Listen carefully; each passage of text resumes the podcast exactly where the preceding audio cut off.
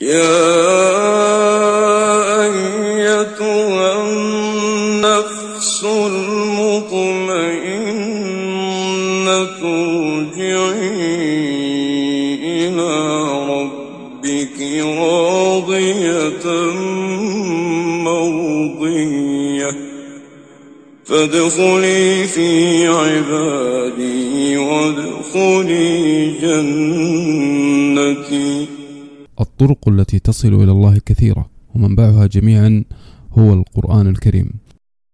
إن هذا القرآن يهدي للتي هي أقوم ويبشر المؤمنين الذين يعملون الصالحات أن لهم أن لهم أجرا كبيرا. كان يقول في الوجود عدم وفي العدم وجود. فتوقفت عند تلك الجملة باحثا عن تفسير وخضت رحلة عميقة للبحث عن هذا المعنى العسير. فوجدتها خلاصة الطريق الذي سلكه أهل الإيمان والتحقيق.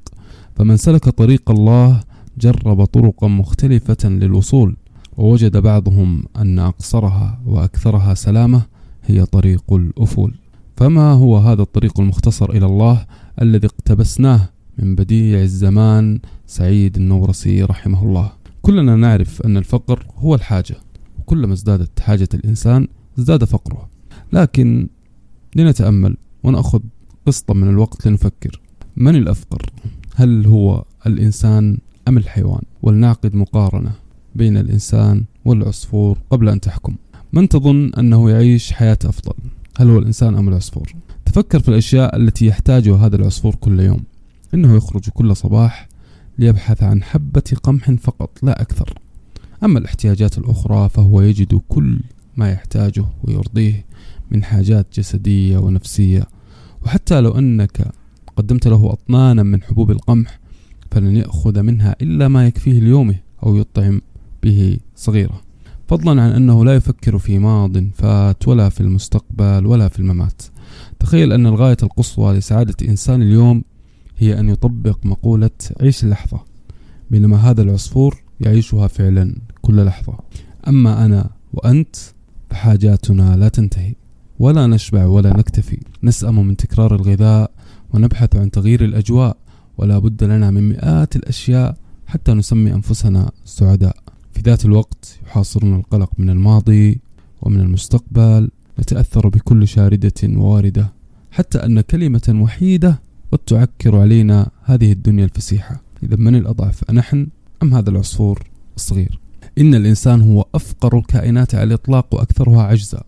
يريد الله أن يخفف عنكم وخلق الإنسان ضعيفا. وخلق الإنسان ضعيفا. لكن في الضعف قوة هائلة ومن هنا تأتي الأسرار. تأمل كيف أن الطفل بضعفه يخضع له الملوك والأمراء ويغدو محمولا على أكتافهم وعلى أكتاف الأمهات والآباء لكنه بمجرد أن يصبح كبيرا ويقوى يتخلى عنه الجميع ويخوض غمار الحياة لوحده.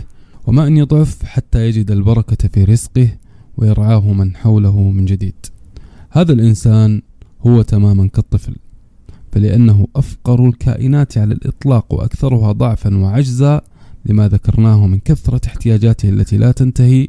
حباه الله بأكبر رحمة. خلقه الله ضعيفا فكرمه بالعقل وأرسل له الرسل وسخر له الأرض.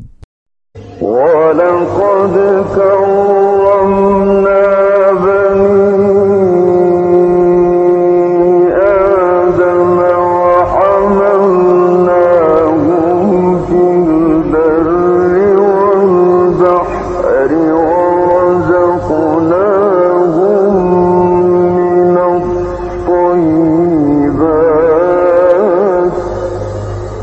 يقول النورسي رحمه الله وكما يتجلى الضوء أكثر ما يكون في أشد الأماكن ظلاما فإن رحمة الله تجلت أكثر ما يكون على أشد الكائنات ضعفا على الإنسان. هذا سر من أسرار التجليات ومن هنا على الإنسان أن يشعر بضعفه وعجزه ليحوله إلى مرآة جاذبة لشمس رحمة الله. فلكي تتعرض لتجليات رحمة الله كن ضعيفا فقيرا ليس أمام الناس بل أمام الله. تعرف على نقصك وضعفك وعجزك واشعر بأنك عاجز عن كل شيء وأنك مهما فعلت ستظل عاجزا عن شكره وعبادته على الوجه الذي يستحقه. إن أقصر الطرق إلى الله وأسلمها كما قال النورسي هو أن تسير بجناحي العجز والفقر مع التفكر في آلاء الله وعدم تزكية الذات. وهذا الطريق إلى الله سالم من الشطحات والادعاءات لأنه بني على اتهام الذات. نعم يقول النورسي وجدت في العجز قوة وفي الفقر غنى. لكن ماذا إن لم يستشعر الإنسان ضعفه وعجزه واتبع مذهب قارون الذي نسب الرزق إلى نفسه وذكائه ومهارته وقال إنما أوتيته على علم عندي حينها يتردى الإنسان إلى أسفل سافلين. لقد خلقنا الإنسان في أحسن تقويم. ثم رددناه أسفل سافلين. إلا الذين آمنوا وعملوا الصالحات فلهم أجر غير ممنون. إن الإنسان هو من يختار مرتبته. فإما أن يكون أعلى عليين والمخلوق المكرم الذي سجدت له الملائكة وخاطبه الله عز وجل أو يتردى إلى حضيض الكائنات. جعل الله الكافر به شر الدواب. إن شر الدواب عند الله الذين كفروا فهم لا يؤمنون. وفي آية أخرى إنهم إلا كالأنعام بل هم أضل سبيلا.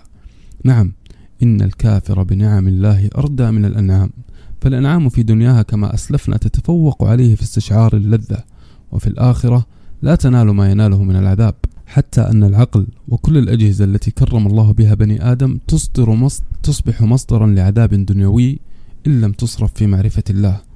فالعقل إن لم يعرف الله عز وجل فلن يؤمن أن هناك خلودا. ولن يؤمن أن هناك جنات ونعيم ينتظره وسيكون ذات العقل باب للهموم ونافذة لمخاوف العدم والفناء وفقدان الأحباب. لكن بسر الإيمان بالله واليوم الآخر يصبح ذلك الفناء خلودا فيرتاح العقل من الهموم وتذهب عنه تلك الغموم حتى أنه يلتذ بكل حاسة أضعاف أضعاف. فهذه العين عندما يتأمل الإنسان بها جمال الكائنات وهو يعلم أنها من صنع الله يستمتع بذلك الجمال أضعاف أضعاف لأنه يرى بأن ذلك الجمال دائم وغير فان لدوام خالقه ويتفكر منه في جمال صانعه. إن الإيمان جنة في الدنيا والآخرة والكفر عذاب في الدنيا والآخرة. نلخص هذه الحلقة ونقول أن من معاني تلك الجملة التي كنت أتساءل عنها أن في عدم النفس وجود وفي وجودها العدم. فالنفس إن غفلت عن الله عز وجل واغترت بوجودها فستجد نفسها وحيدة غريقة في ظلمات لا تنتهي. إن كمالها في عدم كمالها وقدرتها في عجزها وغناها في فقرها أمام الله.